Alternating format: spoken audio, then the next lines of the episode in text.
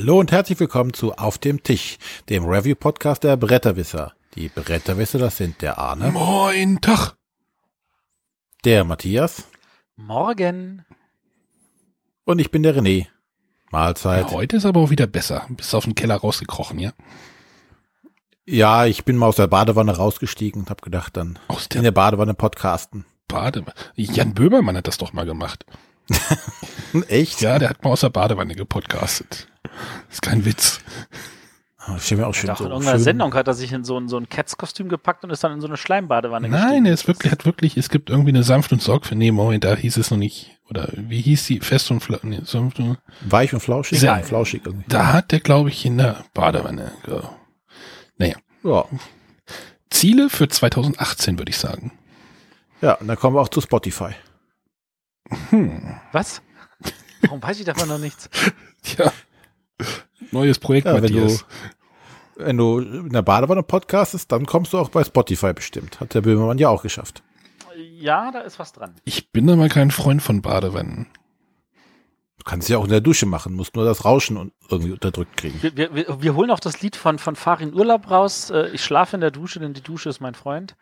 Nee, meistens sind mir die einfach zu klein. Obwohl in der Reha, da hatte ich mal eine coole Bade. Na, ist eine andere Geschichte. Können wir vielleicht zum Thema kommen? Also, wir sind hier nicht mehr in der Pre-Show. Wir haben hier kein Thema.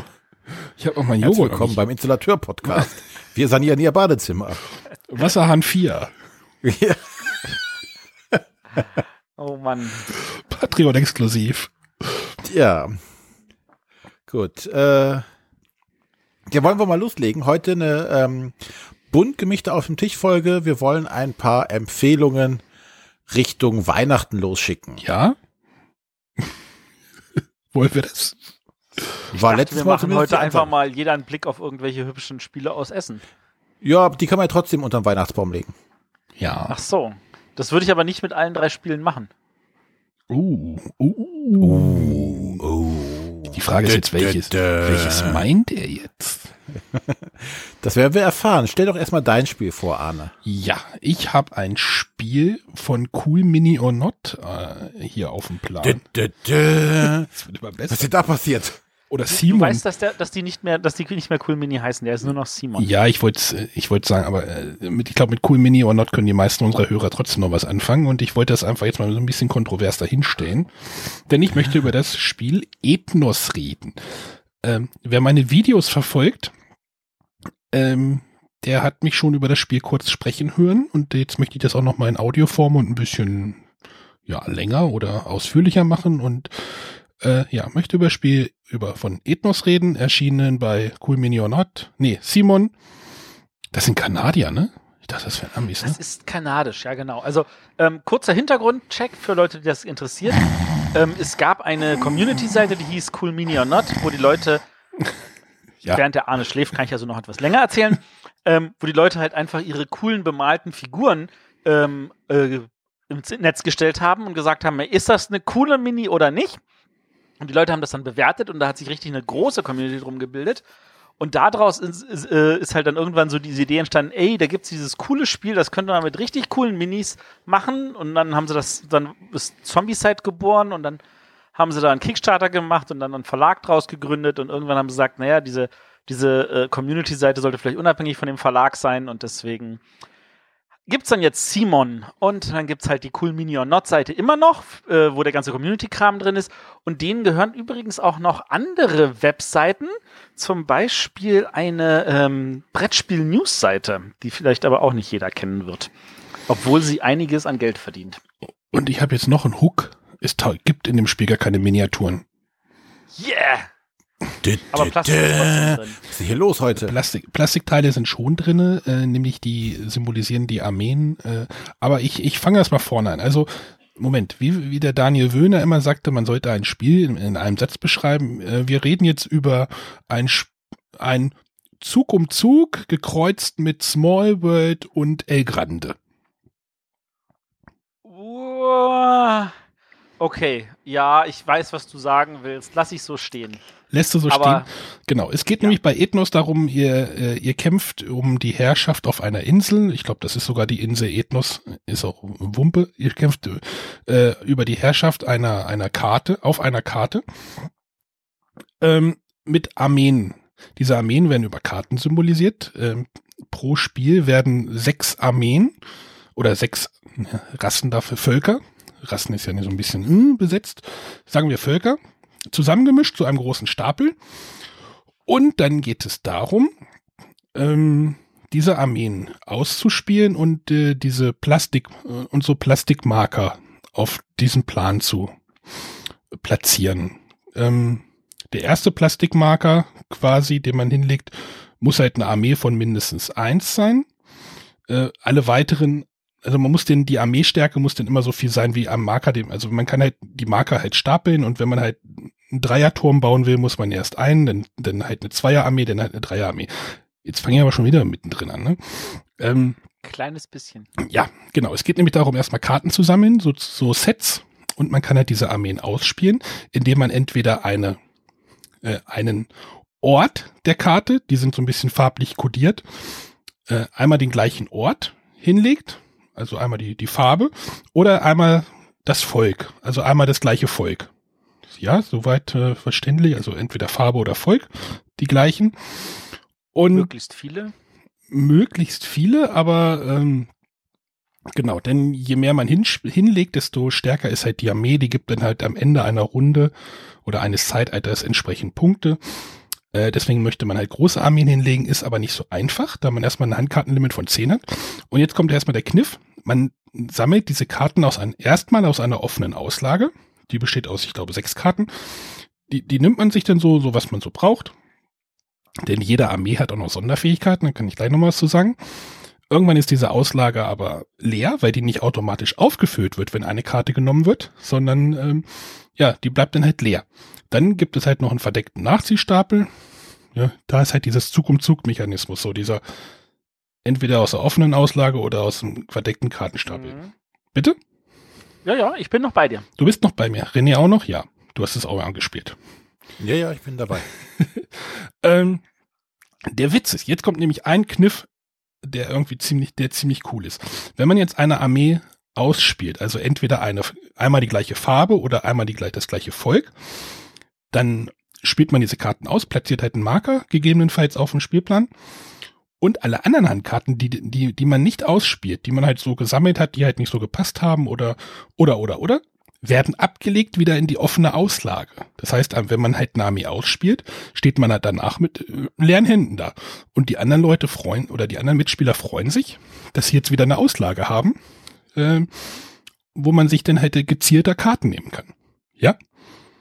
Alle dabei? Ja. Ähm, jetzt kommt, ist es nämlich so, diese Armee besteht halt so aus so, einem- so, so mm, aufgefächerten Karten, also so senkrecht aufgefächert und eine Karte, die vorderste Karte ist der Anführer dieser Armee.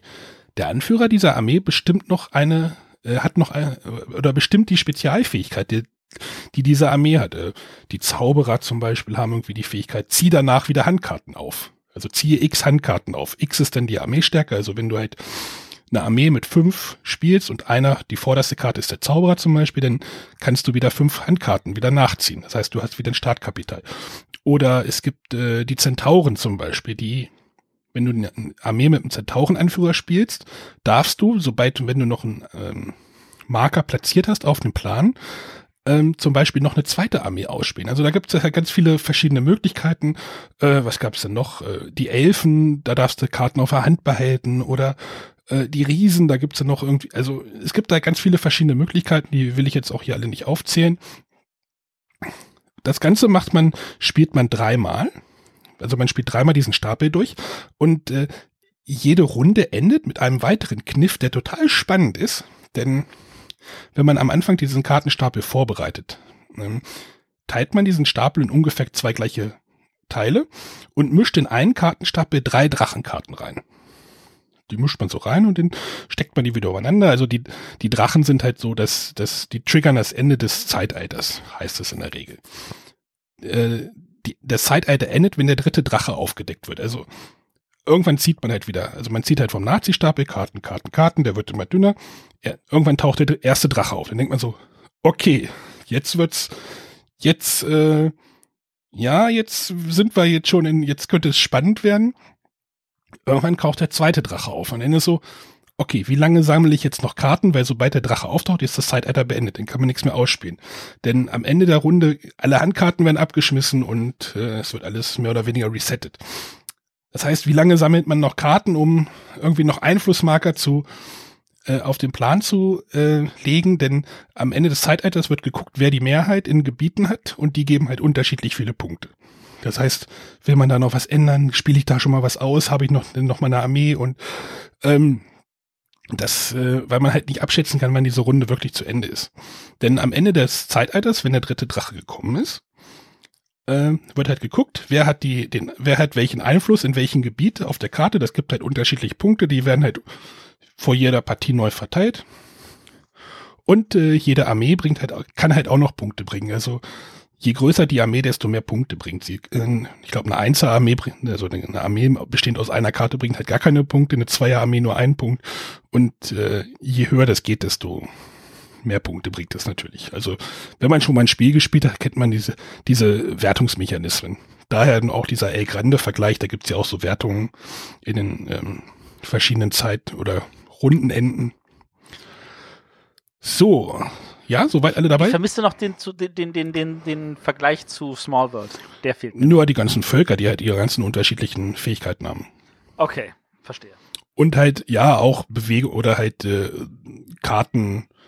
Geschichten. Also Bewegung gibt's hier keine. Ja, Bewegung, genau, Bewegung gibt es keine, aber halt, du machst halt schon was auf einer Karte. Also El Grande oder Small World ist halt. Ist schon okay. Und es gibt so gesehen so. auch keinen Kampf, ne?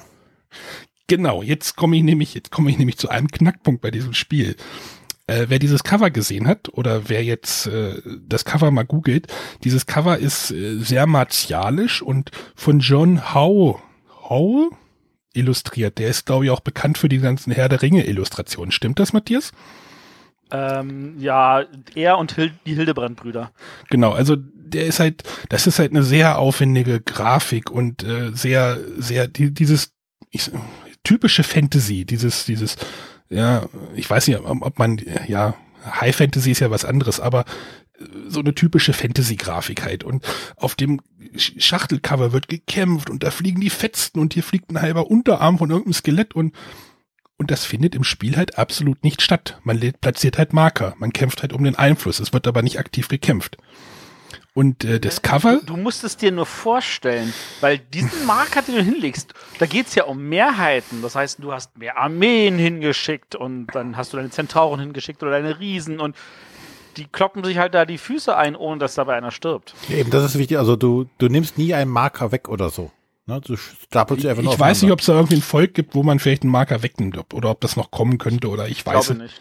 Ich weiß es nicht. Aber da, äh, so wie wir es gespielt haben, da wird kein Marker weggenommen. Es wird halt immer nur was draufgelegt. Also es wird da nicht irgendwie aktiv gekämpft. Deswegen hatte ich auch am Anfang echt Schwierigkeiten, das Spiel irgendwie, die Spieler für das Spiel zu begeistern. Ich habe das auf den Tisch gelegt. Der Plan macht jetzt auch nicht super viel her. Er sagt, oh, was ist das denn? Oh, da haben wir keine. Dieser kleine Plan in dieser Riesenschachtel. ja, das Spiel hat ein paar Probleme, aber es ist nicht, es ist nicht das Spiel an sich, weil das ist nämlich ziemlich, ziemlich gut. Und ihr habt jetzt ja auch an, an meinen Vergleichen, die ich gezogen habe, Zug um Zug, äh, El Grande, was hatte ich noch gesagt? Smallworld, das ist ja alles so Familienbereich, unterer Kennerbereich, wenn wir jetzt davon reden wollen, ne?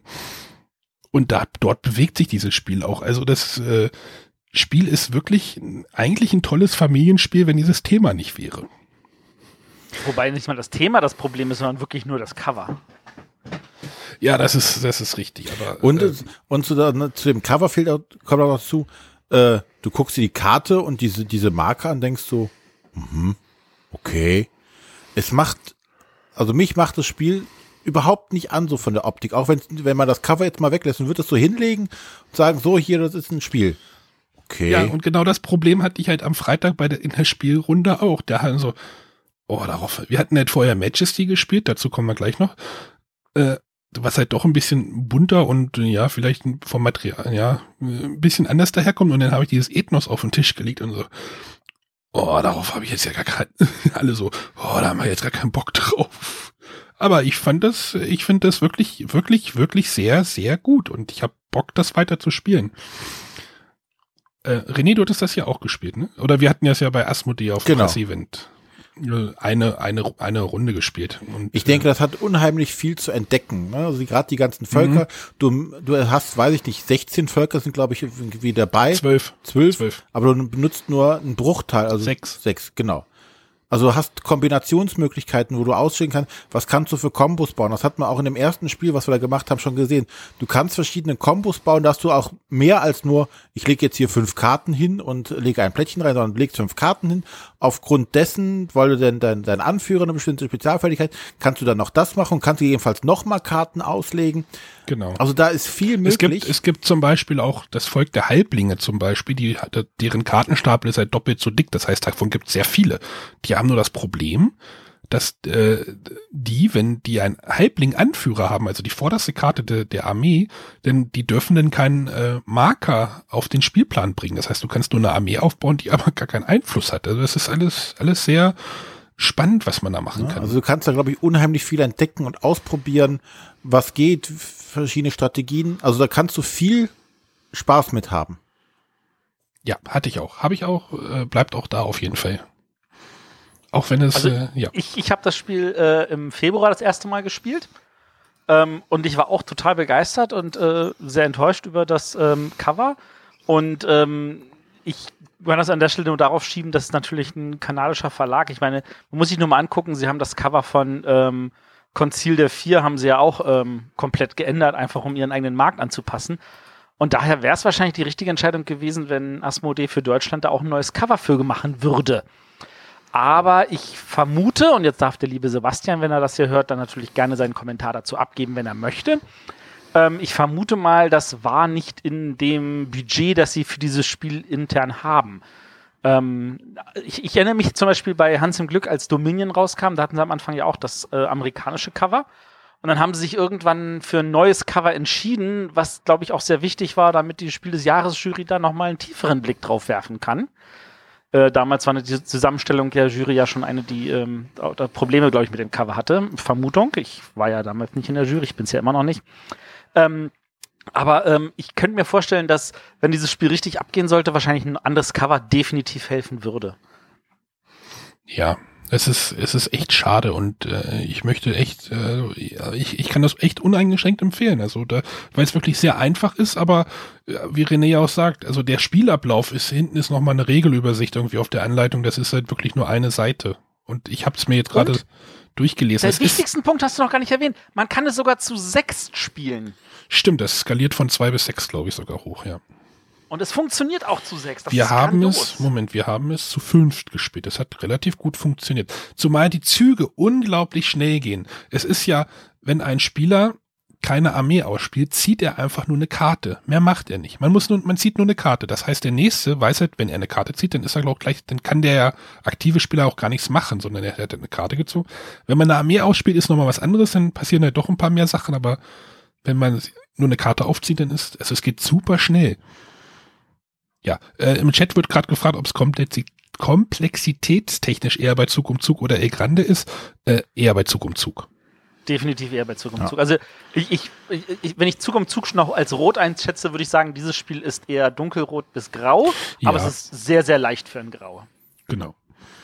Und es hat halt wirklich diese, diese tolle Regel von wegen, ich spiele eine Handkarte, ich spiele meine Armee aus, ich muss alle Handkarten abgeben. Das heißt, da muss man auch immer überlegen, wie lange sammle ich, äh, wenn ich jetzt vom verdeckten Stapel ziehe, das heißt, meine Hand wird größer, denn die kann, aber eine Karte kann ich womöglich nicht brauchen. Das heißt, irgendwann können die anderen da gezielt drauf hinarbeiten oder Ja, du kannst auch halt keine diese- Karten blockieren. Du kannst nicht sagen, okay, äh, ich bin jetzt hier in dem roten Gebiet und behalte jetzt alle roten Karten, damit die keiner bekommt, um mich da rauszudrängen.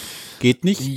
Ja, du kannst aber schon sehen, wenn einer vor dir, äh, nach dir irgendwie ins rote Gebiet möchte und du kämpfst gerade um die Vorherrschaft mit dem im roten Gebiet. Das heißt, du kannst ihm vorher die roten Karten doch schon eher rausziehen, wenn die halt in der offenen Auslage sind. Also du kannst da schon so ein bisschen Du steuern. kannst sie rausnehmen, aber du kannst sie nicht blockieren. Du kannst sie nicht Ja, auf der Hand stimmt. behalten. Irgendwann, wenn du sie nicht selber so, einsetzt, das, ja, ja. musst du sie wieder Genau. ablegen. Ja. Ne, Und halt dieser, diese, dieser Mechanismus des Drachens ist halt auch, also dieser, dieses Rundenendes, weil wir hatten irgendwie in der dritten Runde, da war der, glaube ich, die vorletzte Karte und damit hatte keiner gerechnet. Also die, die, der dritte Drache, der das Ende dann triggert. Das war wirklich, der war fast ganz unten und dann alle schon irgendwie so sich darauf vorbereitet, jetzt kommt das Ende bald und dann kam es irgendwie drei, vier Runden gar nicht und alle so, oh, hätte ich jemanden da und den doch, äh, so ein bisschen Push-Luck ist da auch noch drin. Das ist wirklich, äh. Übrigens, der Autor, Paolo Mori, hat ein anderes Spiel auch noch gemacht, was ich auch richtig gut finde, was auch sehr umstritten war. Na, Matthias? Ja, ja, das war ähm, Vasco da Gama. Nee, es war noch ein anderes Spiel, war auch nominiert sogar. Okay. Augustus? Ach, ja, stimmt. Ja, das war auch von ihm. Römer-Bingo? Ja, ja, ja, ja, aber, also, aber, also, ich glaube, Augustus wäre bei mir besser abgekommen, wenn die Grafik nicht so, so ganz falsch wäre für mich. Also, weil da waren ja unheimlich viele Sachen drin, die man vielleicht in der Erweiterung hätte reinpacken können. Ja, ich, ja, ich ist auch schade, dass da keine Erweiterung noch gekommen ist, weil da sind ja bei Augustus ja wirklich viele Symbole noch dabei, irgendwie, die, ja, da keine Bewandtnis irgendwie denn im, im Hauptspiel hatten. Ja, gut. Also, wie gesagt, ich kenne ihn von ähm, Vasco da Gama. Da habe ich auch einen persönlichen Kontakt gehabt. Ähm, was man vielleicht nicht äh, unerwähnt lassen sollte, ähm, er hat tatsächlich auch was für Small World gemacht. Aha. Nämlich es gibt die kleine, äh, es gibt so eine kleine Erweiterung mit nur ein paar neuen äh, Teilchen, die heißt, äh, glaube ich, Cursed, verflucht oder so. Die, da ist, hat er seine Finger mit drin gehabt, also das eine Volk ist von ihm. Ähm, er hat dieses eine Spiel gemacht, das ich wirklich, wirklich, wirklich hasse, nämlich die üblichen Verdächtigen. Die unüblichen Verdächtigen. Die Uni, hm, ja. Und ähm, er hat auch gemacht ein Spiel, das hier rumliegt, was ich echt mal spielen wollte, weil die Jury mir das auch mehrmals empfohlen hat, nämlich Libertalia. Ja, ich, ich gucke gerade in seiner, in seiner Biografie, Libertalia ist bei Boardgame Geek auch das höchst gerankte Spiel von ihm.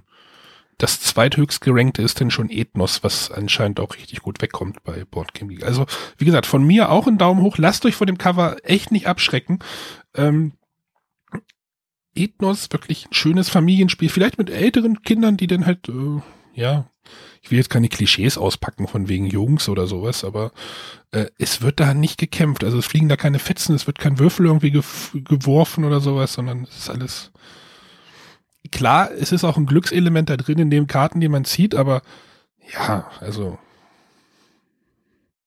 Ja, und das. Spiel wird nicht von einem Würfelwurf oder einem Kartenzug entschieden. nee, das ist richtig. Und das ist einfach das Entscheidende dabei. Es wäre, was ich mit nach Wei- Weihnachten mit zu meinen Eltern mitnehme. Also für die, für meine Neffen. Das ist eine gute Idee. Ja. Äh, ja. Soll ich nochmal irgendwie Ethnos von, äh, ja, Simon Spaghetti Western Game steht noch drauf, Asmodee, ähm, Paolo Mori. Wie gesagt, von mir beide Daumen hoch. Ich glaube, die anderen Jungs hier im Podcast äh, sind auch dabei. Ja, Ja, Ich bin fertig. gut. Dann komme ich zu meinem Spiel. Der Arne hatte jetzt ein Spiel, wo ich sagen würde, oh Simon, das ist doch eigentlich meins. Und jetzt komme ich zu einem Spiel, da wo eigentlich sagen würde, sagen, das ist auch Arnes Spiel. Wo ich jetzt davon ausgehen würde, dass es vom Komplexitätsgrad und von der, vom Schwierigkeitsgrad noch unter Ethnos liegt. einverstanden. Ja, und zwar Majesty von Hans im Glück. Äh, das neue Familienspiel von Hans im Glück. Also wir verlassen die, die höheren Kennerspielbereiche oder gegebenenfalls Expertenspielbereiche und kommen tatsächlich da im Familienspielbereich an. Denn das Ganze ist äh, für mich auch eine ungewöhnliche Jahreszeit ab sieben Jahren. Ja, ich hatte auch gesehen, ab sieben. So, hä? Sonst liest man immer Das, ab sechs, Ab acht. ab acht. Also selten ab sieben. Ja, weil das in Deutschland so üblich ist, äh, gerade Zahlen zu nehmen, aber in anderen Ländern gibt es andere Zahlen, mit denen man agiert. Und da Majesty halt international äh, von Anfang an aufgesetzt wurde, ähm, da gibt es ja auch so die, das, das Cover wurde ja, da war ja erst ein ganz anderes Cover, da war ja so eine Figur drauf, die das ja so ein bisschen Jeanne d'Arc-mäßig wirken ließ. Da haben dann die Franzosen gesagt, nee, nee, nee, nee, nee, das geht nicht. Dann hatten sie dann dieses Cover, das so ähnlich ausschaut wie das jetzt, dann haben die Amerikaner gesagt, da ist zu viel Brust drauf. Also Andere Länder, andere Zahlen. Ja.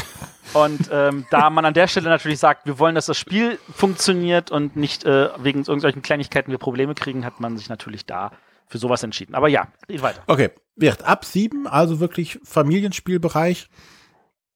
Und wir durften das ja auch schon auf der BerlinCon einmal antesten, der Arne und ich, äh, zusammen mit den beiden Prädagogen. Äh, dem Arne und dem mir hat das super gut gefallen. Äh, und äh, jetzt war es endlich draußen. Wir ähm, haben es jetzt hier auch gespielt. Und es entspricht tatsächlich einem Familienspiel. Wir haben das jetzt auch mit meiner Tochter, die ist jetzt sechs, äh, schon ein bisschen äh, spieleaffiner. Also ich würde jetzt nicht mit jedem Sechsjährigen spielen, aber wir konnten es äh. ihr gut erklären und äh, sie konnte auch gut mitmachen, wenn man natürlich als Erwachsener etwas mit angezogener Handbremse fährt. Er spielt. Ähm, genau das gleiche. Wir hatten uns auch nicht abgesprochen. Ich habe das nämlich auch am Sonntag, am Wochenende mit, mit meiner gespielt, dieses sieben. Nicht, ich glaube, deine ist Aff Spiele oder sowas. Also ich habe das Gefühl, dass die irgendwie weiter ist, aber ähm, ja, ich, ich glaube, wir liegen da auf einer Wellenlänge mit den Erfahrungen. Ja. Mach mal weiter. Ja, also das, um das noch abzuschließen, das hat super gut funktioniert, wie gesagt, mit einer Sechsjährigen und ich glaube auch, das, was wir auf der BerlinCon gesehen haben, da war der Vater mit seinem neunjährigen, achtjährigen Sohn, die das da gespielt haben, wo der äh, Vater richtig an Spitzen gekommen ist, äh, gegen seinen Sohn zu gewinnen. Der Sohn wollte es unbedingt noch nachspielen. Also voll in diesen Familienspielbereich, dass man mit seinen Kindern super gut spielen kann. Aber ich glaube auch in einer äh, entsprechenden Erwachsenenrunde kann das auch sehr gut wirken weil man dann halt äh, auch das ein bisschen böse spielen kann. So, was müssen wir denn überhaupt tun bei Majesty? Bei Majesty geht es eigentlich darum, dass wir als äh, König oder Königin unser Königreich aufbauen wollen und locken dazu die verschiedensten Personen äh, in unser Königreich, die uns dann Siegpunkte bringen. Und der, der die meisten Siegpunkte äh, nach äh, einigen Runden hat, ist dann der Gewinner. Das Ganze läuft super flott ab, denn die einzige Aktion, die wir machen können, am, wenn wir dran sind, ist eine Person aus der Auslage, die aus sechs Karten besteht, zu nehmen. Dabei hat man auch diesen ähm, Small World Mechanismus, zum Beispiel bei Small World, wo die erste Karte quasi umsonst ist und alle weiteren Karten, die hinten liegen, die muss ich mit einem Miepel bezahlen, wenn ich dann eine Karte hinterlegen muss. Auf die Forderung kommt da Miepel drauf, so dass im Laufe des Spiels einige Karten quasi mit Miepeln belegt sind, weil vielleicht mehrere attraktive Karten im hinteren Bereich liegen, im vorderen aber vielleicht unattraktive Karten. Also ich nehme eine Karte und lege diese Karte dann an ihren entsprechenden Ort. Ich habe eine Auslage vor mir, da habe ich ähm, acht Orte, sind acht, ne? Das sind äh, sieben Orte sieben, plus acht, der ja. Friedhof. Ja, Lazarett. das Lazarett, kann ich nicht der Friedhof. Entschuldige, das Lazarett natürlich. Ähm, genau, es sind sieben unterschiedliche Personen und leg einfach diese Person dahin. Dann hat dieser Ort eine Aktion oder vielleicht eine Sonderaktion. Ansonsten gibt es noch Punkte für diesen Ort. Meistens bestimmt sich das durch die Anzahl der Karten, die bereits da liegen oder an anderen Orten liegen. Also sprich, ich nehme die Karte, lege sie rein, gucke dann, okay, ich habe hier drei Karten liegen, kriege ich sechs Punkte, die Punkte nehme ich mir in, in, anhand von so Chips, diesen Poker-Chips à la Splendor. Auch schön wieder zum Anfassen und reingrabbeln. Fühlt sich sehr gut an. Stapel Nicht die. ganz so wie die Splendor-Chips. Die sind kleiner. Ja, ich habe nämlich neulich die Splendor-Chips nochmal ausgepackt. Die sind nochmal, aber äh, davon gibt's hier, dafür gibt's hier irgendwie, keine Ahnung, 50 Stück oder sowas. Ja.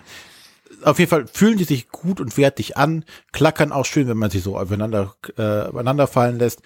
Ja, man nimmt sich diese Punkte, und dann ist man schon fertig. Dann ist der äh, andere Spieler wieder dran, so dass man innerhalb weniger, naja, ich sag mal, wenn, wenn man das bestimmt erfahren spielt, ist man innerhalb von ein, zwei Minuten wieder dran, weil ähm, da du ja nur eine Karte nehmen kannst, verändert sich die Auslage auch nicht so dramatisch schnell, selbst bei einem Vier-Personen-Spiel äh, kannst du immer noch gut beobachten, was liegen denn für Karten, was kann ich denn in meinem nächsten Zug von den Karten nehmen. Vielleicht schnappt mir der Spieler direkt vor mir die, die eine Karte weg, aber das ist nicht so dramatisch. Also bin ich schnell wieder dran, der eigene Zug ist schnell gemacht. Ähm, und als Spielzeit ist auch angegeben 20 bis 30 Minuten. Das schafft man auf jeden Fall locker. Also eher die 20 Minuten, wenn man da, äh, glaube ich, gut eingespielt ist, ist äh, eine gute Ansage. Ja, und so läuft das ab, bis, äh, ab, bis alle äh, Spieler ihre zwölf Personen im Königreich liegen haben. Dann gibt's noch eine Endwertung. Da zählt einmal, wer die Mehrheiten in entsprechenden Gebäuden hat oder äh, wer überall Leute hat, äh, kriegt noch mehr Punkte, weil man, äh, weil das dann mh, mm, multipliziert miteinander wird. Also wenn ich sechs äh, Orte äh, von den sieben Orten sechs mit Leuten belegt habe, kriege ich also sechs mal sechs, 36 Bonuspunkte noch. Und so entmittelt man am Ende den Gewinner. Das super schnell geht. Einfache Regeln, super einfach zugänglich. Ich glaube, das Einzige, woran man sich vielleicht etwas stören könnte an dem Spiel, ist der Angriffsmechanismus, ja.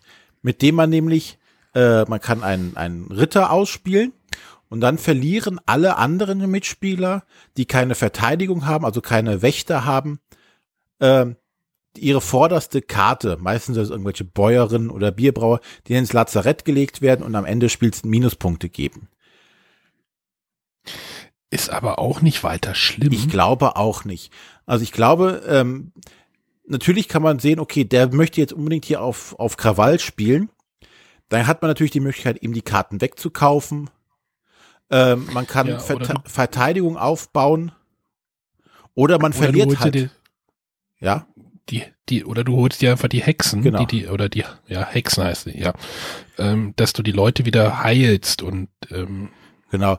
kriegst du ja auch Punkte für. Ne? Also ich denke mal, das gibt's bestimmt Leute, die das als Kritikpunkt ansehen. Ich glaube, es ist aber nicht so gravierend. Ich glaube, sie kommt gleich. Die Kritik. Meinst du, Matthias holt schon Luft? Hm, ich glaube schon. Ja, ich hol schon Luft, aber ich lasse dich jetzt zu Ende reden. Oh, oh. Ich kann jetzt auch einfach so lange reden, bis der, bis der Arne auf den Ende-Button drückt und sagt, Ich kann auch einen Regler runterziehen. Nein, aber ich finde es total toll. Super schnell erklärt, super schnell aufgebaut, äh, tolles Material, tolle Grafik und so für Familienspieler auf jeden Fall äh, ein sehr, sehr gutes Spiel. Ja, da bin ich ganz bei dir. Ich hatte, ich hatte äh, in dem Ethnos-Video auch kurz nochmal über Majesty geredet, weil wir es halt auch äh, den, den Abend noch gespielt hatten. Und da hat ein Mitspieler gesagt, das Spiel ist halt einfach so schön, weil du kannst nichts falsch machen. Ja. Du nimmst eine Karte, legst die rein, kriegst Geld. Mehr, mehr ist es ja nicht. Also er hat ja so gesagt, Seven Wonders, wenn du die Karte nimmst, dann musst du eine Bedingung erfüllen. Ne? Ja. Das heißt, manchmal kannst du ja Karten nicht nehmen. Hier ist es halt so, du kannst die Karte nicht nehmen, wenn du keine Männchen hast. Aber das ist so, so klar irgendwie. Das kriegen halt auch Ja. Sechsjährige gepaart. Oder, äh, Selbst dann kannst du ja die vorderste Karte nehmen. genau. Aber das verstehen halt auch Sechsjährige. Okay, wenn ich jetzt die Karte weiter in der Mitte haben muss, muss ich da Männchen drauf liegen. Das haben die nach zwei, drei Runden, haben die das kapiert. Ja. Und wie sinnvoll es ist, diese Karte da reinzulegen, das ist ja nochmal was, das ist, das steht auf einem anderen Blatt Papier. Aber Genau. du kannst halt die, Ki die Kinder damit reinkriegen. Genau. Und ähm, wie gesagt, wenn du da mit angezogener Handbremse spielst und natürlich nicht sagst, okay, wenn ich jetzt so und so spiele, dann kriege ich nächste Runde hier den Angriff. Damit verliert sie ihre Bäuerin, kriegt also dann, wenn sie das machen möchte, wieder weniger Punkte. Natürlich hat dann äh, ein sechs-, siebenjähriges Kind darf nicht so eine große Schnitte gegen. Das würde mir aber auch keinen Spaß machen an der Stelle. Von daher, für so Familienspieler genau das Richtige. Du hast ja noch die Möglichkeit, die ganzen Karten, äh, die dein Königreich, wo die Punkte gemacht, gemacht werden, hat ja auch noch eine B-Seite, so dass noch ein bisschen andere Effekte auftreten können. Ähm, und wenn man jetzt als äh, geneigter Spieler in die Spieleschachtel reinguckt, denkt man, hm, da ist noch Platz, weil viel Material ist jetzt nicht da drin, aber da ist noch Platz für mehr Karten. Also wenn das Spiel gut an, Das soll heißen, für Ethnos wird es neue Völker geben? genau, die kommen dann in die Majesty-Schachtel rein. Ich wollte nur sagen, in Ethnos-Schachtel ist auch noch Platz. Ne, aber wenn das Spiel also gut ankommt, bleibt zu hoffen, dass da vielleicht noch ein bisschen mehr Zeug reinkommt, ein bisschen vielleicht Abwechslung rein, ähm, Vielleicht noch zwei, drei Orte rein oder sowas. genau, die man mal austauschen kann. Ähm, Eine C-Seite, eine D-Seite. Wird mich auf jeden Fall nicht wundern, weil aber uns, uns hat das Spiel Spaß gemacht Uns auch. und äh, ich würde das jedem ans Herz legen. Jetzt kommt, Achtung, festhalten. Ja, ich duck mich schon mal. Ihr müsst euch nicht ducken. Ich werde euch nicht widersprechen. Ich werde Aber einfach nur mal meine Sicht des- auf das Spiel geben. Ich habe dir jetzt extra eine Ähm. Kapitelmarke gesetzt. Na, ganz eigen. oh nee, bitte nicht. okay, also äh, mein Problem mit dem Spiel ist, ähm, es ist das, was es sein möchte und das, wie es sich für mich anfühlt. Weil ihr habt völlig recht, das Spiel kommt überall gut an. Ähm, es ist tatsächlich für die Zielgruppe der Familienspieler wirklich grandios. Ich bin wahrscheinlich nicht mehr ausreichend Familienspieler. Ähm, es ist, und dabei geht es jetzt nicht so darum, dass es, okay, ähm, ich kann keine Strategie verfolgen oder so, oder ich äh, muss mal schauen, was taktisch jetzt das Sinnvollste ist, sondern ähm, es ist tatsächlich dieses Gefühl des Gespieltwerdens. Dass, wenn ich sage, ich habe jetzt voll Bock da drauf ähm, und ich kriege zum Beispiel bestimmte Karten einfach nie, weil sie liegen nicht aus, wenn ich dran bin, oder sie liegen wirklich immer nur ganz hinten und wenn ich wieder dran bin, sind sie weg und ähnliche Sachen, Ja, weil die anderen Spieler das besser. Nee, nee, lass mich kurz. Dann, dann, dann ist das einfach gefühlt frustrierend, auch wenn es unterm Strich egal ist. Ja, ich wurde 15 Mal angegriffen. Oh, ich habe aber nur drei Punkte weniger als du. Du hast 140, ich habe 137. Das ist richtig, das ist super eng und dann war es wahrscheinlich auch nicht das, woran es lag, sondern vielleicht hätte ich einmal statt der Karte die Karte nehmen sollen. Völlig richtig. Aber das innere Gefühl sagt mir, ich fühle mich zu sehr gespielt. Und das finde ich, das, das frustriert mich persönlich. Und ich glaube tatsächlich, das ist ein Problem von mir. Und deswegen liegt mir dieses Spiel nicht. Aber das ist ja auch in Ordnung. Ich mochte auch Andor nicht. Also von da aus gesehen. Aber ich habe mich überhaupt nie gespielt gefühlt. Nee, weil du immer nur, du hast immer eine Wohlfühlaktion. Du kriegst immer, für jede Aktion, die du machst, kriegst du ja Geld. Ja. Es geht ich, ja einfach darum. Ich habe null Wohlfühlaktionen. Ich fühle mich überhaupt nicht wohl, wenn ich das Gefühl habe, ich würde gern die nehmen, aber an die komme ich nicht ran. Ach, dann nehme ich jetzt oh, schon wieder sowas. Ja, aber, aber Ach Gottchen, und das löst jetzt auch noch aus, dass alle anderen am Tisch Aber auch. ich hatte aber eher das Gefühl so, ha, jetzt kriege ich die, dann kann ich die da rein tun und dann, ah, jetzt, ja, leider ist jetzt die nicht dabei, aber dann nehme ich halt eine Bäuerin, weil dann kriege ich mir, wenn ich denn das nächste Mal das hab, wieder mehr Punkte. Also ich hatte nie das Gefühl so, oh, jetzt muss ich die Karte nehmen.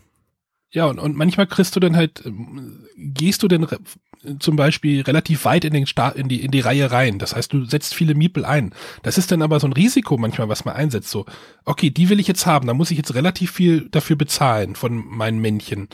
was ja auch in Ordnung ist. Und dann, Also, ja, dann ist es ja aber auch deine, es dann ist es ja auch dein Risiko, dass du denn da Natürlich, reingehst. versteht mich doch nicht falsch. Es ist ja, es ist mal das Problem, dass ich, es ist ja nicht so, dass ich sage, das Spiel ist schlecht, sondern dass es mir tatsächlich keinen Spaß macht, weil ich tatsächlich mich nicht entfalten kann in diesem Spiel. Ja, aber dafür ist es doch auch nicht da, glaube ich. Äh, Wahrscheinlich nicht. Aber da, Du bist, im Moment habe ich, glaube ich, sowieso das Gefühl, dass du eine relativ kritische Haltung hast. Für, oh, oh, okay. Also das, Äh, das Ethnos finde ich grandios. ja, aber wir hatten ja schon öfter jetzt über Spiele geredet, also jetzt äh, abseits des Mikros und da, das heißt auch so, dass du Es gibt ein paar Spiele, wo ich tatsächlich sage, da werde ich jetzt erstmal nichts zu sagen, weil ich tatsächlich nur sehr kritisch drüber berichten könnte. Ähm, und es ist aber auch an der Stelle, ähm, ich, also das ist, vielleicht ist es einfach so, dass mein, mein Spielegeschmack sich einfach in die andere Richtung entwickelt als der Markt, was ja auch in Ordnung ja, das ist ja auch, das ist ja auch vollkommen, das, das will ich jetzt, aber, aber ich, du musst halt, glaube ich, erkennen, dass, dass dieses Spiel einfach wahrscheinlich nichts für dich ist. Ja, genau so wollte ich das ausdrücken. Es ist nichts für mich. Genau. Äh, Es ist nichts für Matthias, René und Arne finden es grandios. Wieder beide Daumen hoch. Also Genau. vier Daumen hoch wahrscheinlich. Ja. Ne?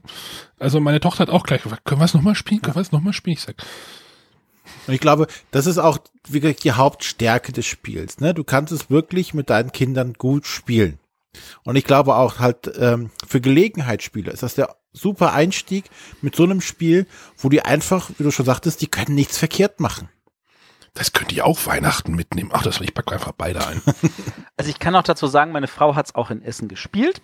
Und sie ist sehr, sehr froh, dass ich auch ein Exemplar hier zu Hause liegen habe, weil sie findet es auch super. es ist halt, es ist, man muss da nicht, äh, es klingt jetzt auch vielleicht ein bisschen gemein, man muss nicht viel groß nachdenken. Es ist einfach so ein Wohlfühlspiel. Du hantierst dann mit diesem Geld rum. Jetzt kann man noch wieder über diese fünf, warum es keine Fünfer gibt, Diskussion anfangen. Banane, weil diese Zweier funktionieren einfach hervorragend, finde ich. Wenn du fünf Zweier hast, tauschst du gegen Zehner um, fertig. Also, Ich hasse das Handling. ach, das ist doch das Geilste überhaupt. Ja, nee, das- ich, ich verstehe auch, warum das so ist und, und, und ich gönn's auch dem, dem, dem Verlag, dass er, dass er tatsächlich so eine, so eine einfache Entscheidung tatsächlich so sinnvoll getroffen hat. Aber mir geht's, mir geht's echt vorbei und das nervt mich. Ja, aber wenn du jetzt, ein, meinst du das denn mit dem Fünfer generell oder einfach nur die, die, die, das Geld? Mit, mit dem Fünfer. Ja, Also, aber guck mal, Geld an du sich jetzt, finde ich eine super Idee. ob du jetzt, also, ob du jetzt zwei Zweier und einen Einser erst in den Fünfer tauscht und den zwei Fünfer irgendwann in den Zehner es ist. gibt so viele Effekte, wo ich drei oder fünf nehmen muss. Ja, und es gibt auch genug Effekte, wo du vier oder zwei nimmst. Fünf? Und Also- sie haben mit Absicht ausreichend wenige Zweier und Einer reingepackt, dass man im Viererspiel ganz schnell dann sagen muss, okay, warte mal, ich muss mal umtauschen, damit man noch mehr Handling hat, was die Leute tatsächlich lieben. Und ich finde das wirklich genial. Versteht mich nicht falsch. Ich finde das genial, aber ich muss es nicht Du mögen. kriegst für die König Prinzessin irgendwie, für Schloss kriegst du eine fünf. Fünf geht. Ja, für die Königin. Ja, und wenn du zwei Königinnen hast, kriegst du zehn auch. Also Problem gelöst. Und dann wieder 15 und Nee, so viel kriegst du ja meistens. Genau. nochmal, also ich- wirklich, versteht mich nicht falsch. Ich beschwere mich doch gar nicht. Ich sage nur, das ist nichts für mich. Nee, Matthias, spiel das Spiel nicht. Genau. Andrea, spiel das Spiel bitte. Aber ohne Matthias, der schimpft immer nur. Ja, sie kann sie mit meinen Kindern spielen, ist ja gar kein Ja, Problem. genau, weil es ein Familienspiel ist. Im Chat wird auch gerade über Fünfer angemeckert. Nach Quatsch, Blödsinn. Nein. Also, Die Zweier reichen auch. Es sind wirklich genug Zweier da drin. Soll ich nochmal nachzählen? Nein. Ähm, ja, tolles Spiel von Hans im Glück. Der Autor Marc André. Siehe Splendor. ganz unbekannt, hat noch nie irgendwas gerissen. Ich glaube, Splendor oder sowas war eins von seinen Spielen. Ja. Äh, ja, die, die Grafik kommt von der äh, Anna Heitzig. Jetzt spreche ich den Namen wahrscheinlich total falsch aus, weil ich gerade nachgeguckt habe und sie ist Französin. Aber ich möchte jetzt nicht riskieren, diesen Namen auf Französisch auszusprechen. ist sie wirklich Französin? Die ist Französin? Ja. Sicher? Ja. When I Dream hat sie wohl mit. Meeple War. Das ist jetzt das dritte Spiel, steht auf der Schachtel drauf. Ähm, Meeple Wars und Ark. Okay. Und ihre Projekte und Illustrationen findet man auf annaheitzig.blogspot.fr. Das klingt für mich Ja, sehr französisch. das ist jetzt, das ist jetzt ein ganz, ganz kleiner Hinweis. Also, Und das Video auf YouTube dazu, da hat sie auch sehr fließend Französisch gesprochen. Ja, nein, das, das, das tun auch nicht Franzosen. vielleicht kommt die aus dem Elsass. Oder aus Belgien. Ja, die haben noch ihre eigenen Domains. Auf jeden Fall wird der Name bestimmt nicht Heitzig ausgesprochen. Und die Franzosen werden ihn bestimmt Na, nicht so versuch's mal. aussprechen. Nein. Eid, Eid, Eidsiege, die haben einen Casa, die auch. Willkommen bei den Sties. Sehr, sehr wahrscheinlich nicht. Sehr, sehr wahrscheinlich So. nicht. Ich hätte wetten können, das wäre jemand anders dann. Nee, Lorrain, Tatsächlich Lorrain, die Illustration. die kommt aus Frankreich. Das ist eine Französin anscheinend. Ach, siehst du, ich, hab, ich dachte, das wäre die Anne Petzke gewesen. Aber, weil die hat ja die Neuauflage gemacht von Carcassonne. Und ähm, wenn ich mich nicht irre, war sie ja auch beteiligt an der Neuauflage von St. Petersburg. Kann das sein?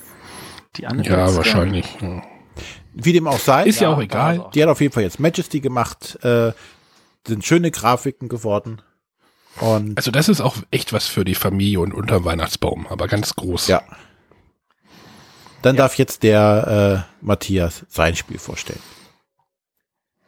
Äh, genau, ich, ich habe jetzt ein Spiel, wo ich ähm, selber noch überhaupt keine wirkliche Meinung zu habe, weil ich es ganz, ganz schwer einsortieren kann. Ist ja super, zwar- dass du das jetzt hier vorstellst. Ja, naja, ich kann ja Sachen vorstellen, ohne eine finale Meinung zu haben. Vielleicht finden wir die ja, während ich das erkläre. Also, ich möchte reden über Nussfjord von Uwe Rosenberg. Ähm, ein Spiel, wo es darum geht, dass wir ähm, an einem Fischereibetrieb auf den Lofoten Haupteigner sind. Und damit ist eigentlich der, ein ganz, ganz wichtiger Punkt schon genannt, und zwar Haupteigner. Dieses Spiel ist, auch wenn es an sich äh, an keiner einzigen Stelle von der Außen schreit, ein Aktienspiel. Es geht also um ein Börsenthema, ohne dass es ein Börsenspiel ist. Das ähm, sei jetzt so dahingestellt, ob man das so als solches wahrnimmt. Ähm, es ist auf der einen Seite ein Worker-Placement-Spiel. Wir haben, äh, weiß ich nicht, 10, 11 Felder, ähm, auf denen wir Worker einsetzen können. Wir haben jeder einen eigenen äh, Plan, der äh, so ein bisschen so wie bei ähm, Glass Road, also bei äh, Glasstraße ist. Also da sind so Felder und da liegen so Waldplättchen über zwei von den Feldern, die das abdecken und die können wir dann irgendwann runterroden oder auch wieder aufforsten. Und wenn die halt weg sind, dann kann man auf die Felder halt ähm, Gebäude bauen. Ähm, da hört dann aber auch schon der ganze Vergleich zu Glasstraße auf. Und äh, dann geht es halt darum, dass wir mit diesen Aktionen ähm, halt, also die Gebäude, die wir bauen können, dafür brauchen wir halt alle möglichen Sachen. Ähm, wir bezahlen halt ganz viele Sachen mit Fischen, wir bezahlen ganz viele Sachen mit Holz und wir bezahlen einige Sachen mit Gold. Und das Wichtigste sind tatsächlich die Fische. Wir haben am Anfang so einen kleinen winzig Kutter, mit dem angeln wir drei Fische jede Runde. Und stückchenweise können wir unsere Flotte ausbauen, damit wir dann deutlich mehr Fische, also dann können wir locker auf 5, 6, 10, 8, 12, ich glaube 12 ist die höchste Zahl. Also man kann bis zu 12 Fische jede Runde angeln. Es ist jetzt aber nicht so, dass nur wenn ich 12 Fische angle, dass ich die auch alle kriege. Jetzt kommt nämlich tatsächlich das Aktiending ran. Am Anfang hat jeder zwei Anteile seiner eigenen Gesellschaft und drei weitere Anteile, die man aber noch erst an den Markt bringen muss. Ähm, und wenn man Ma äh, Anteile in den Markt bringt, kriegt man dafür Gold. Gold ist am Spielende jeder Gold ist ein Siegpunkt wert, aber es gibt ganz viele Sachen, da muss man auch Gold für ausgeben. Zum Beispiel, um große Schiffe zu kaufen oder für bestimmte Gebäude. Und ähm, dann gibt's so, dass einmal die Runde kann jemand zuschlagen und sagen, alle Anteile, die an den Markt gebracht wurden, die schnapp ich mir. Egal, ob sie von mir selber sind oder von irgendeinem anderen Spieler. Und das soll heißen, dass am Anfang der Runde, dass, äh, wo ich die Fische einsammle und ich auf jeden Anteil einen Fisch lege, muss ich bei den Anteilen, die den Mitspielern gehören, anfangen. Das heißen, wenn ich, wenn ich alle fünf Anteile auf den Markt geschmissen habe, aber nur vier Fische produziere, kann es sein, dass ich erstmal dem Gegner die Fische gebe, muss, bevor ich selber welche kriege. Wahrscheinlichkeit ist gering, dass das so passieren wird, aber es ist erstmal so, wenn ich mehr Anteile habe, kriege ich mehr Fische, noch mehr Einnahmen. Ähm, nachdem ich also diese Fische verteilt habe auf die Anteile, ist es so, dass ich dann noch ähm, den ganzen Rest bei mir in meinen persönlichen Reserve legen kann, aber die ist limitiert auf maximal acht Fische. Wenn dann noch welche aus der Vorrunde liegen, kann das sein, dass es einfach zu viele sind und alles, was drüber hinausgeht, über diese acht Fische, geht wieder zurück ins Wasser, wird wieder versenkt ist weg, ist umsonst geangelt worden. Für die Möwen. Die Leute haben für nichts gearbeitet. Und dann kommt eine normal, halt diese normale Arbeitereinsatzphase, wo wir halt äh, versuchen, Sachen zu machen. Wir versuchen halt die Schiffe zu bauen. Wir heuern irgendwelche ähm, Ältesten an, die äh, uns zusätzliche Aktionen geben, irgendwelche Boni. Äh, wir versuchen Holz anzusammeln. Wir versuchen diese Gebäude zu bauen. Und diese Gebäude sind tatsächlich, ähm, wie halt bei, bei Glasstraße, halt dieser Clou, ähm, es gibt drei Stapel in dem Spiel. Die sind gekennzeichnet durch verschiedene Fische auf der Rückseite. Ich glaube, das ist Dorsch, Forelle und keine Ahnung, was der dritte Fischart ist. Es, ist, es sind halt Fische. Und ähm, in jedem dieser Stapel gibt es halt A-Karten, B-Karten. Die A-Karten sind welche, die relativ früh einem helfen, schon mal gut in Gang zu kommen. Die B-Karten haben zum Teil halt schon mehr Siegpunkte und etwas schwächere Effekte, während die C-Karten, die halt erst später im Spiel überhaupt ins Spiel kommen, grundsätzlich nur noch Siegpunkte geben. Und dann versuchen wir halt ähm, da möglichst viele von diesen Gebäuden zu kriegen, unsere Anlage von Wäldern frei zu machen, was das Problem ist, dass wir dann wieder weniger Holz verdienen, gleichzeitig dann aber möglichst viele Gebäude hinzulegen, weil die alle Siegpunkte machen und diese gesamten Effekte irgendwie im Überblick zu behalten. Und da ist dann tatsächlich ein so ein Punkt, wo ich dann auch wieder gemerkt habe, so, boah, wie viele Effekte kann man im Überblick behalten? Am Anfang liegen 15 äh, Gebäude aus, aus denen man kaufen kann, plus sechs älteste. Das soll heißen, man muss erstmal sich 21 Karten durchlesen, wobei die ältesten sind eigentlich immer dieselben, das kann man dann relativ schnell lernen. Aber die 15 Gebäude, je nachdem, welche Fischart man nimmt, und selbst da ist es so, dass ja nicht alle ins Spiel kommen, sondern da werden zufällig halt 15 von ausgelegt. Ähm, das kann einige Spiele dauern, bevor man sie alle gesehen hat, und da muss man immer wieder alles durchlesen. Da muss man sagen, ah, auf welche Strategie spiele ich denn? Welche davon kann ich nehmen? Ähm, da ist einiges drin, einiges machbar. Ähm, das Ding hat auch eine Solo-Variante, also ich gehe davon aus, dass der liebe Nico das wahrscheinlich ein paar Mal spielen wird, um das alles zu ergründen und ich hoffe, der Nico hat auch Spaß daran. Ähm, man muss halt sich einfach nur bewusst machen, es geht hier darum, in erster Linie Gebäude zu bauen und Anteile zu äh, hantieren. Und ähm, ja, nach sieben Runden, also in jeder Runde ähm, leg, legt man, ähm, macht man seine Einnahmen, man macht seine drei Aktionen, man äh, kriegt dann alle wieder nach Hause und nach sieben Runden ist das Spiel vorbei. Ach ja, Ältesten, das ist natürlich auch noch ein cooler Mechanismus. Ähm, und zwar, es gibt eine Festtafel. Jedes Mal, wenn ich einen Ältesten haben will, ähm, muss ich dem auch Fisch geben. Die kommt auch vom Ältesten. Genau, nämlich Einnahmen, die ich an Fische habe, muss ich auch an den Ältesten. Also, das sind so wie die, die Vorstände, die müssen auch eine, eine, eine Auszahlung bekommen. Die kriegen auch von meinen Einnahmen Fische am Anfang, kriegen die welche ab. Äh, der Christoph hat gerade im Chat geschrieben. Ähm, ja das Solo cool ist und ziemlich schnell. Das glaube ich. Also dadurch, dass man auch auf niemanden warten muss, weil äh, man das ja alles in Ruhe alleine durchlesen kann, ähm, ist es geht tatsächlich, also wenn man das alles im Überblick hat, dann kann man das relativ flott runterspielen. Ähm, das Spannende ist, ähm, jetzt hast du mich natürlich gerade rausgebracht, wo war ich stehen geblieben? Bei den Ältesten, genau. Bei den Ältesten ist es so, die kann man dann auch, die sind dann mehr oder weniger ein zusätzliches Aktionsfeld, das man aber nur selber nutzen kann. Um sie zu nutzen, muss man denen aber wieder Fisch geben und zwar von der Festtafel. Und die Festtafel wiederum kann man aber nutzen, um Fische loszuwerden, weil wenn man ganz viele Fische hat, die machen nicht viel, aber wenn man sie auf die Festtafel packt, dann kriegt man dafür auch noch Gold und dann hat man auch wieder Fische, um die Ältesten zu aktivieren. Das sind wirklich sehr, sehr einfache Mechanismen für so ein Aktienspiel. Ähm, und das Spiel entfaltet seinen Reiz halt dadurch, oh, welche Karten liegen aus, welche können noch im Spiel nachkommen, von welchem Stapel spiele ich, weil die jeder auch einen anderen Schwerpunkt in dem Spiel setzen. Ähm, und entsprechend, ähm, wie kann man das Ganze rausholen? Und das, das macht, finde ich, Spaß. Ähm, aber ich glaube tatsächlich, es ist auch besser mit weniger Spielern. Also es geht bis fünf, um es mal so zu sagen, was eine Menge schon mal ist. Ich könnte mir vorstellen, zu fünf wäre mir die Downtime tatsächlich zu hoch, weil auch wenn es schnell geht, ähm, alle sitzen erstmal da und müssen dann die Karten überblicken und wenn dann irgendjemand mir wieder eine Karte wegkauft, das nervt mich dann. Im Spiel zu dritt kann ich damit eher umgehen, kann ich sagen, okay, es geht ja schnell, man ist wieder dran. Äh, Im Spiel zu zweit oder alleine kann ich mir vorstellen, das ist nochmal richtig cool. Ja. Ah ja, noch ein Clou. Äh, und zwar die Aktionsfelder. Es gibt welche, die, da kann immer nur einer drauf, es gibt welche, da können zwei drauf und es gibt sogar welche, da können drei drauf. Also das soll heißen, die eigentlichen Worker-Placement-Felder sind auch an der Stelle nochmal unterschiedlich gewichtet was auch irgendwie spannend ist.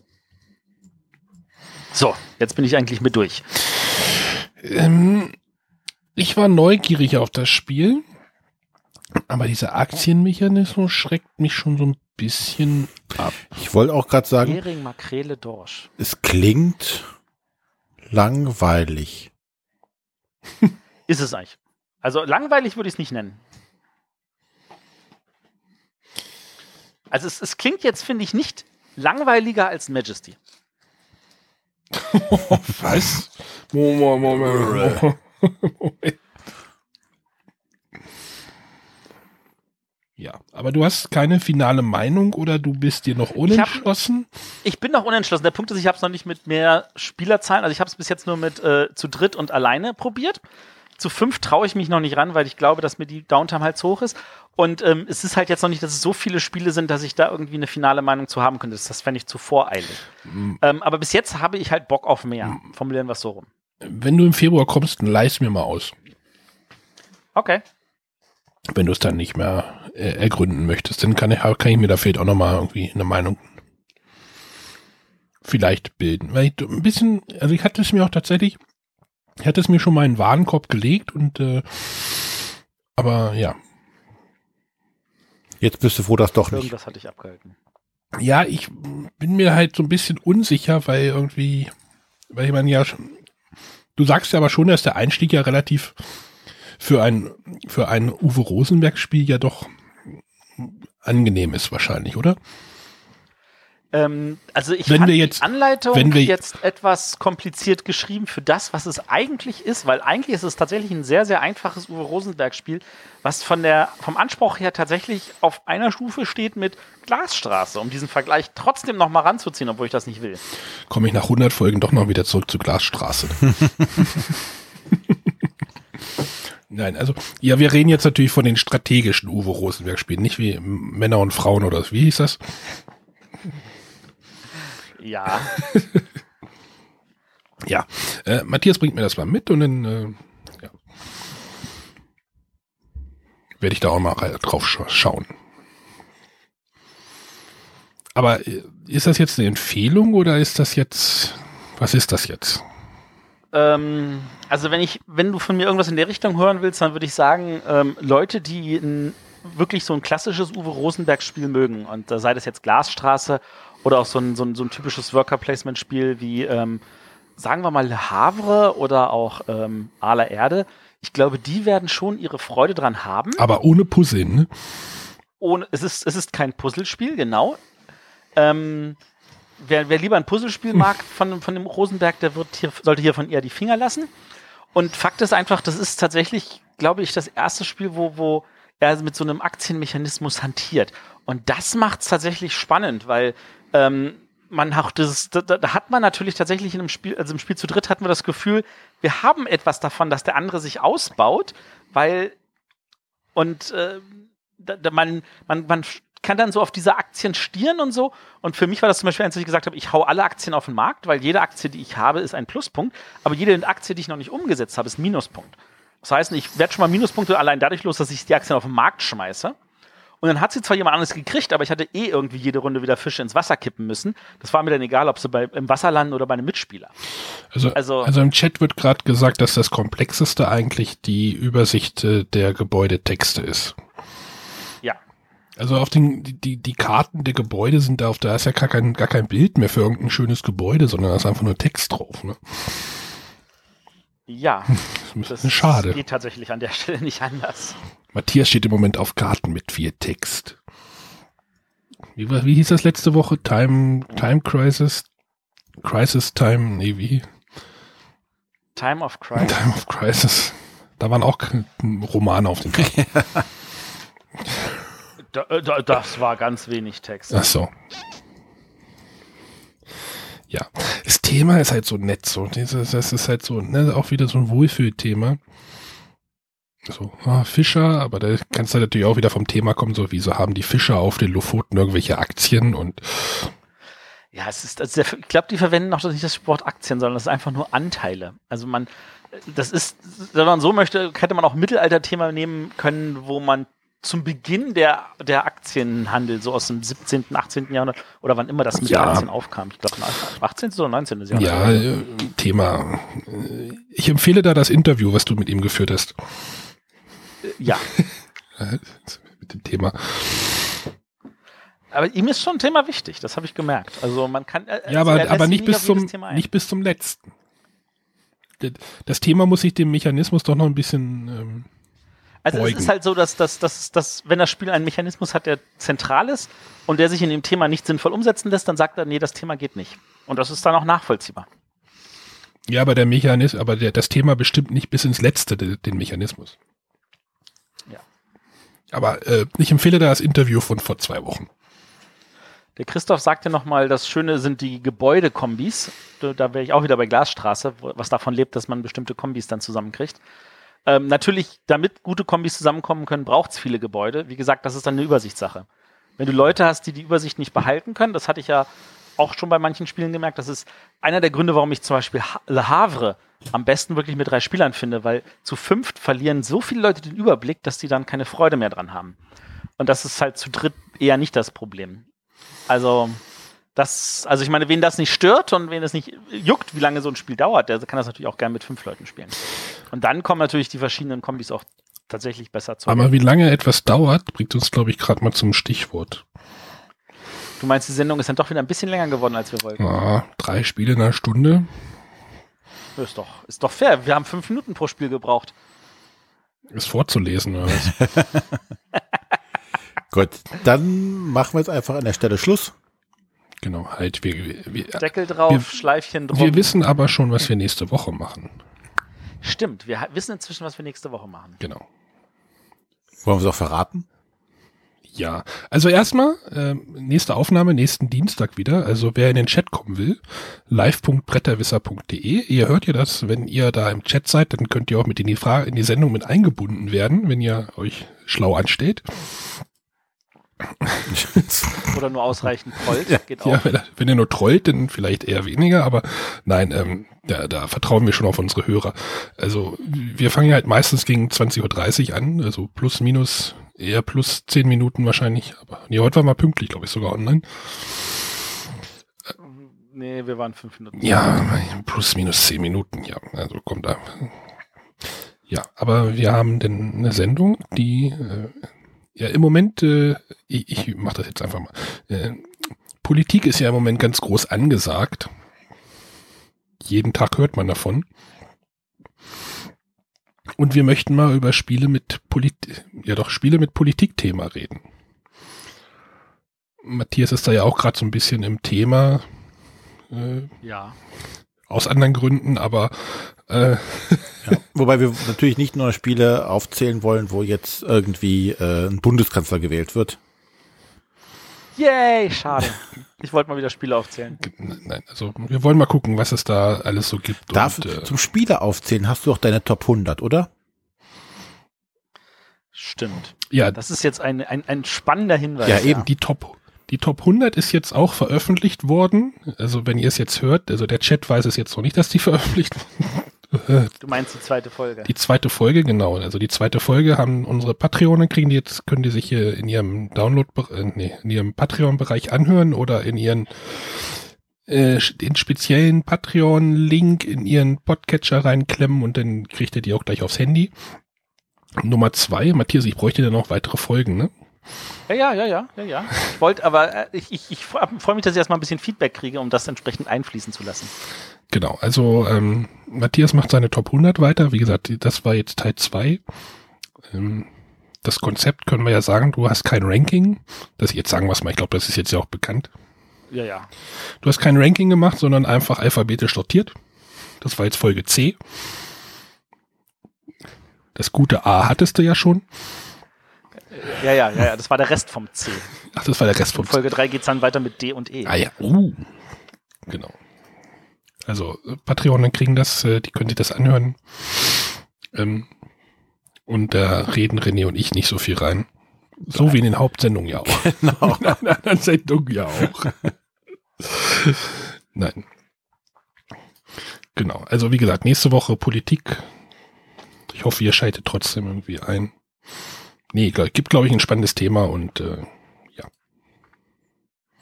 Gut, dann sind wir soweit durch. Und ach so, Moment, ja. Mhm, ja. wir hören Mhm. uns dann nächste Woche wieder. Sei Matthias, willst du noch irgendwas sagen? Äh, schlaft gut. Okay. Tschüss. Tschüss. Tschüss.